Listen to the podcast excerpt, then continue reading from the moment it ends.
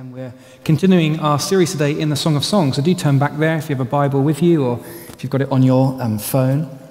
And let me begin by asking I wonder what you made of that reading. Um, perhaps you're quite happy that actually we still have to wear masks because it spares your blushes somewhat. Um, here we are, right at the heart of this book of the Bible, the Song of Songs. There are 111 lines of Hebrew poetry before chapter 4, verse 16, and there are exactly 111 lines of Hebrew poetry after chapter 5, verse 1.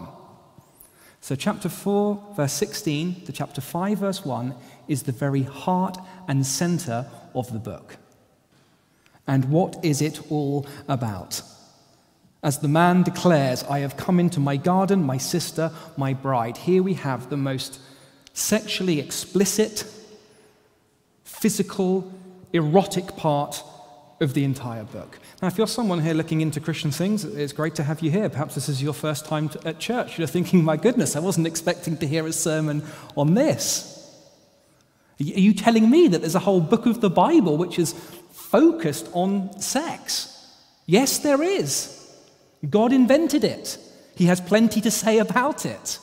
This is what this book is about how to enjoy it, his good design for it. Look, and so regulars here, there's nothing for us to be embarrassed about. This is adult content, but it's not X rated. The language here is candid, but it's not crude. Now, unfortunately, the church has often felt embarrassed about it. Jewish rabbis warning young men not to read the Song of Songs until age 30. Christian preacher Adam Clarke counseling young preachers to avoid preaching on it. Certain Christian theologians performing all sorts of inter- interpretive gymnastics so that, take verse 5, for example, your breasts are like two fawns, gets interpreted as only meaning the two testaments of the Bible, full and equally matched. And so, you know, you're smirking a little bit at it. That people would go to these lengths to avoid just the plain literal meaning of the text. Here's a married couple, they're naked, they're unashamed, they're enjoying sex. Not that this is some divine sex manual. Now, how to have the best sex ever. If prudishness is one danger when we come to this passage, over sexualization is another danger. We live in a culture now where if you were to type boy or girl into Google, even on the safest of search settings, you can't guarantee that actually what comes up is safe. Sex is everywhere, sex sells everything, nothing is left to the imagination anymore, and so sex ends up demeaned, it's lost its sacredness. You know, the, the fig leaf has fallen, and no one gasps anymore. But what we're going to see today is the very meaning of sex and why God gifted it to humanity, and how the beauty of sexual intimacy that we see here between husband and wife in marriage was always a pointer to and a foreshadowing of the beauty of Christ and his intimate love for his church. So that's the way we're going. Um, three things for us to see. Uh, we're going to see a celebration of beauty, a celebration of sex, and then a celebration of Christ and the church. So, first, in verses 1 to 7, a celebration of beauty, as the man tells his wife here just how beautiful she is to him. Verse 1 How beautiful you are, my darling. Oh, how beautiful your eyes behind your veil are doves, your hair is like a flock of goats descending from the hills of Gilead. Your teeth are like a flock of sheep just shorn, coming up from the washing. Each has its twin, not one of them is alone. Now, I have to admit that I've been trying out some of these phrases in um, the Song of Songs with my wife Jo, you know, earlier on in the series. Here's your gazelle bounding up the stairs to the bedroom, to try and woo my dove out of the clefts of the rock. It got a little bit of humorous interaction from Jo. When I tried this line with the sheep and the gate, she was like, What on earth are you talking about, Mark? Do you think it's a little bit weird? How the man's describing her as a sheep and goats, and aren't they a little bit dirty and the rest of it? We need to remember that this woman here is a farm girl, that this is an agricultural society, that this man and woman are quite used to calling each other with animal names and descriptions, and actually, rightly understood, it is wholly positive. Your eyes, which are a window to your soul, are like doves. Doves, Jesus says, be as innocent as doves. There's a beautiful intimacy to this woman in her eyes, her soul, her hair, like full and flowing, like a flock of goats descending on a mountain. You've ever seen that in the Lake District. That is the image here. Your teeth. This is about um, being smooth and uh, sparkling and symmetrical. That's what a sheep shorn and washed and having a twin is, right? They all match. This is before modern dentistry. This is a perfect smile. And he continues. He's going down from head to breast here. Doesn't stop. Verse 3 Your lips are like a scarlet ribbon. Your mouth is lovely, which refers to the words that come out her mouth, an inner beauty, as well as an external beauty. Her speech matches her beauty. Your temples are more likely cheeks behind your veil are like the halves of a pomegranate, blush red, full of life and vitality, like all the little seeds that you get inside a pomegranate. Your neck is like the Tower of David, built with courses of stone. On it hang a thousand shields, all of them shields of warriors. There's a, there's a strength, there's, a, there's an elegance, there's a dignity about her. Your breasts are like two fawns, like twin fawns of a, of a gazelle. Fawns, shy animals, don't see them very much, don't often come out to play. But here she now stands, and naked before him, a veil over her, perhaps the wedding night, perhaps the first time that he's gazed upon his wife in the fullness of her beauty until the day breaks and the shadows flee. I will go to the mountain of myrrh and to the hill of incense. You are altogether beautiful, my darling.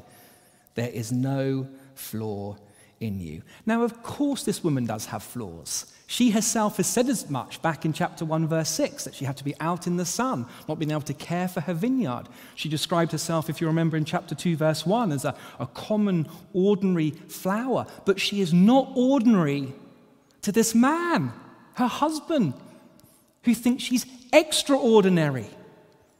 Beauty's in the eye of the beholder, and he's captivated by her. Doesn't care about any spots, imperfections, or rogue hairs to him.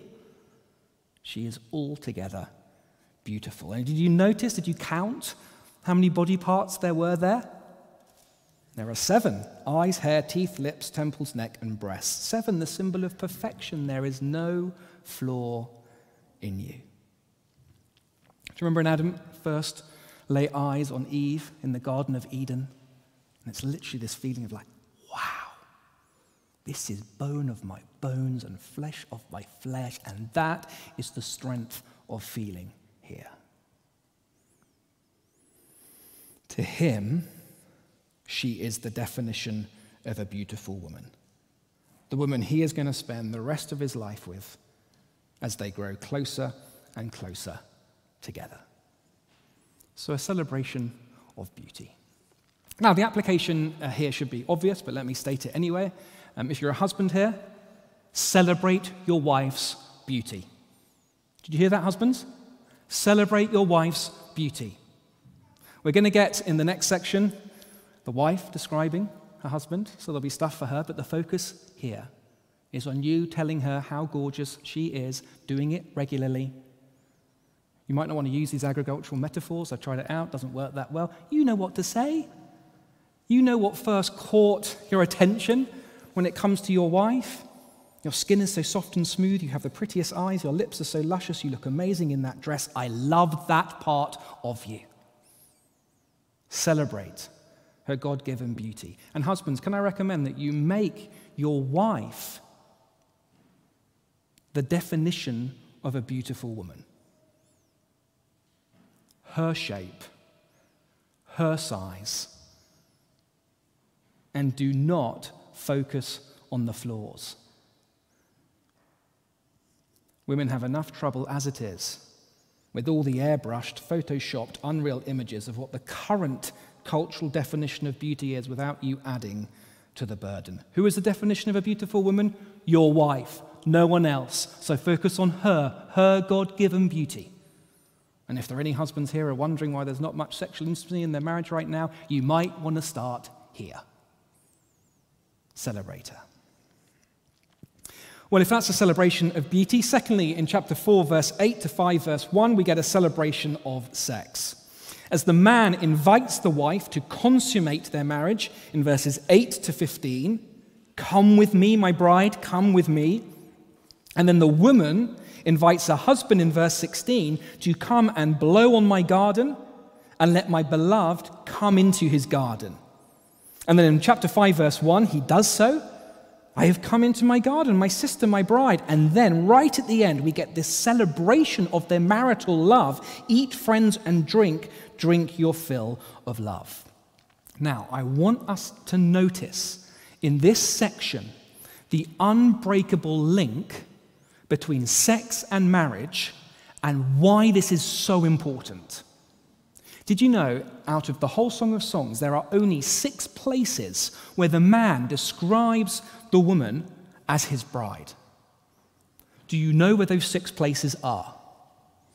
They are all here in this one section verse 6, verse 7, verse 8, verse 9, verse. No, verse 8, 9, 10, 11, 12, and chapter 5, verse 1. And what did I say at the start? The one section in the book where we are left to no doubt what is going on between them. Why is it here that it's made absolutely sure that they are married, that this is his bride? Because sex and marriage always go together in God's eyes. Now, that, that may sound ridiculous to modern ears, where sex and marriage have become radically separated today.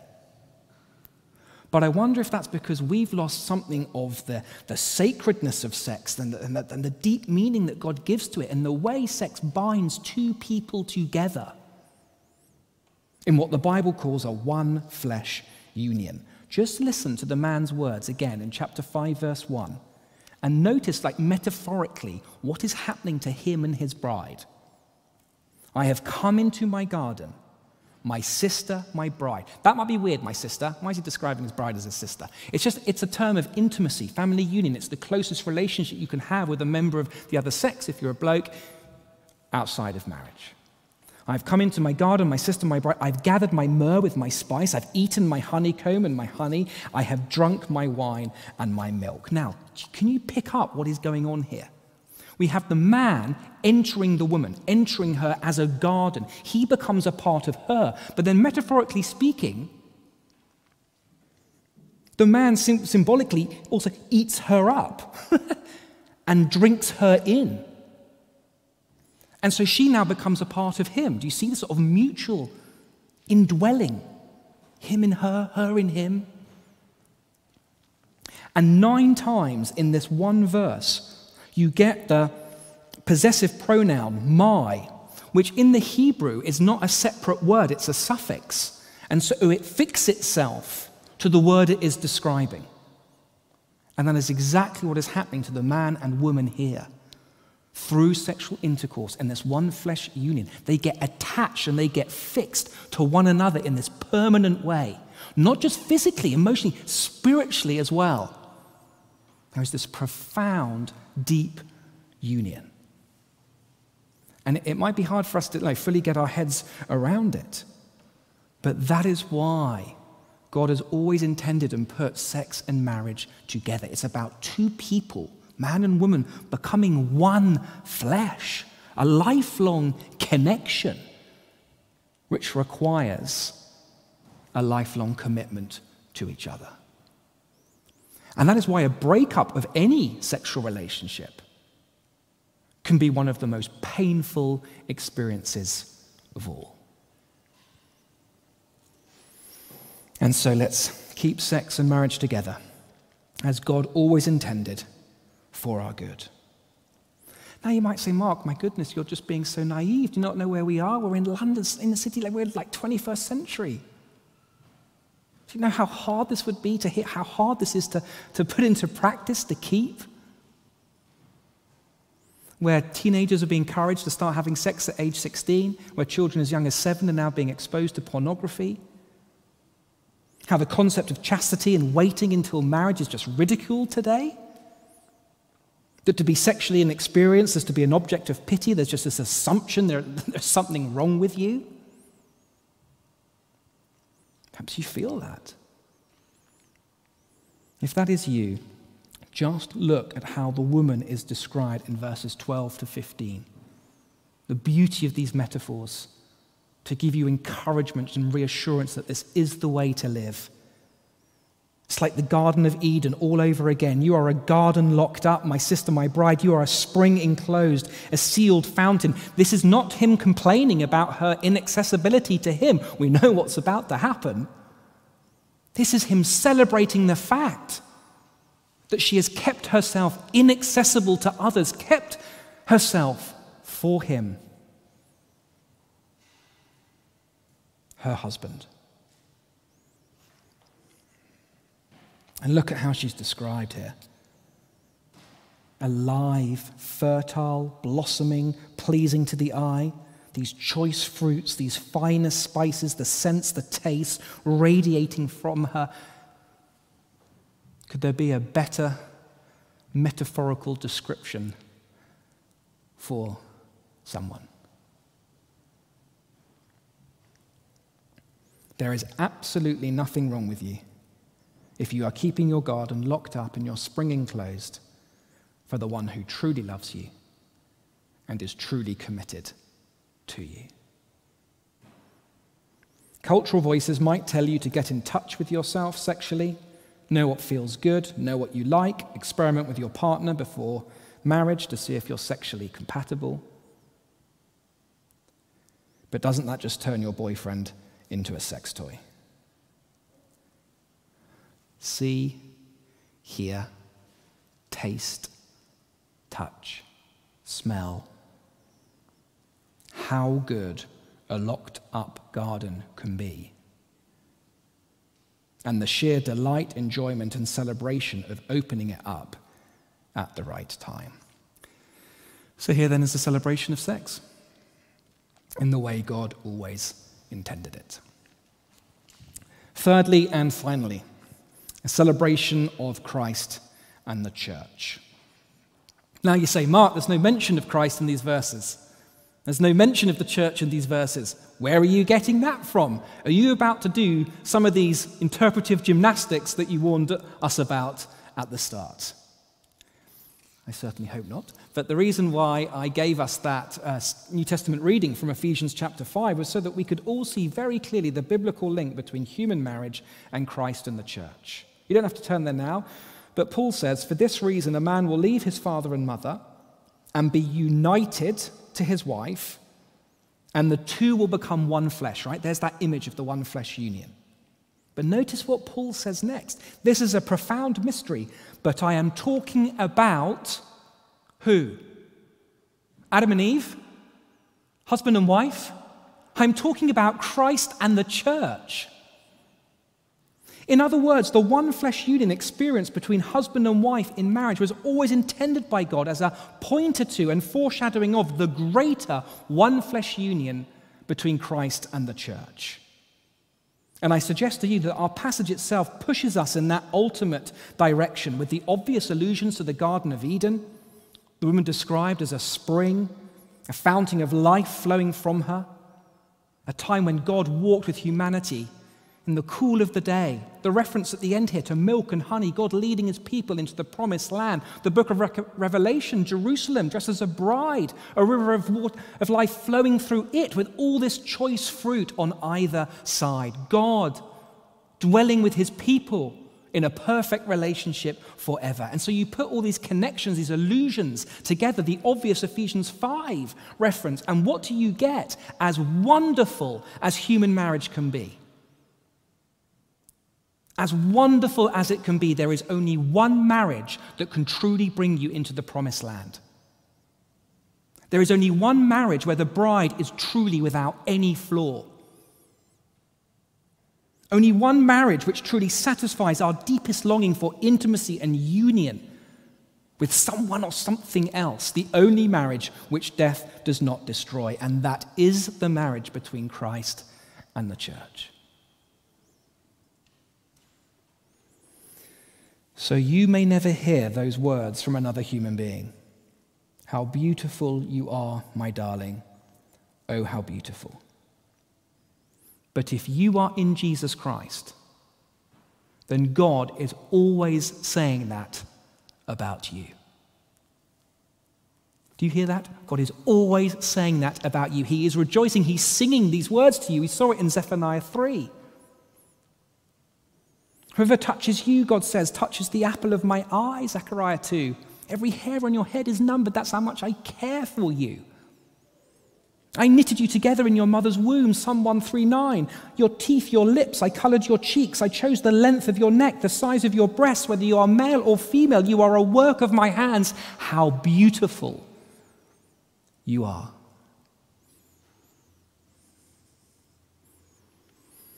Please don't think that you are just a random collection of atoms amongst a teeming mass of humanity. You are a unique and beautiful creation in God's eyes.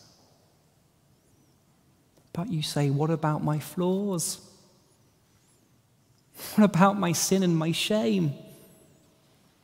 What about all those times I've not loved my wife and celebrated her beauty like this? What about all those times I've not kept myself pure? How does God see me now? God sent his son to earth. Jesus Christ came, was born as a human being into this earth. Not just to become one of us in humanity and like us, but be so deeply connected to us such that through our faith in Him and His Spirit living in us, the perfect beauty of His life and death and resurrection would cleanse us from all our sin, wipe away all our flaws. And so God can really say of us, if we're trusting in Him, you are altogether beautiful. There is no flaw in you. All that I am, I give to you. All that I have, I share with you within the love of God, Father, Son, and Holy Spirit. And one day you will see Him face to face, and you truly will be perfectly beautiful as you enjoy a relationship with Him and all His people for eternity in the new creation, the new heavens and earth. And so, I mean, you know how excited people get when they're in a new relationship get engaged on their wedding day, or just the joy of many happy years of married life together.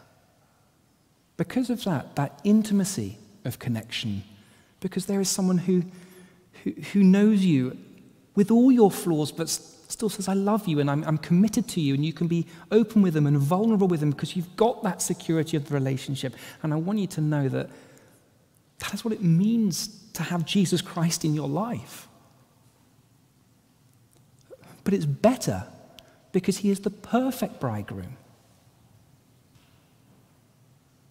A relationship with Jesus Christ is the, the most intimate relationship of all. A relationship where his love and grace is always overflowing towards you. A relationship where his spirit is in you, producing the choicest fruits of all the fruit of the spirit love, joy, peace, patience, kindness, goodness, gentleness, faithfulness, self control. A relationship which death cannot destroy, it's unbreakable. A relationship which gives freedom from the past, meaning in the present, and hope for the future. Is this not the sort of relationship we all long for? A relationship that all the world's love songs sing about, pine after, but can't find. And here it is, right here for us, if only you would come to Jesus Christ. And if you have, this is already yours. So don't close yourself off from Him. Open up your garden to Him. Let Him love you because His love is the, the most transformative love of all. You can bring any flaw, vulnerability to Him, He will never reject you. You can drink up the milk of His word. He will never lie to you.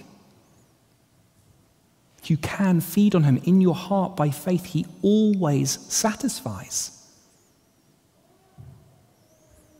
You can be sure of His loving gaze upon you. He's always there for you. You can hear His words of affirmation. You are altogether beautiful. You can call others into the garden of his love to taste and see that the Lord really is good. Well, let me pray that for us now. Let's pray.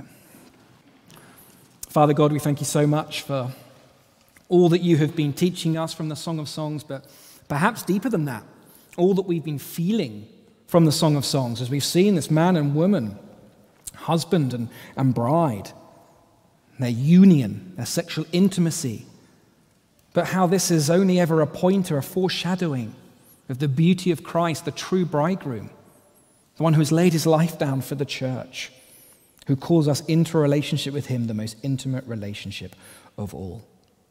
Please reassure us of those truths. Help us to taste and see that the Lord Jesus really is good.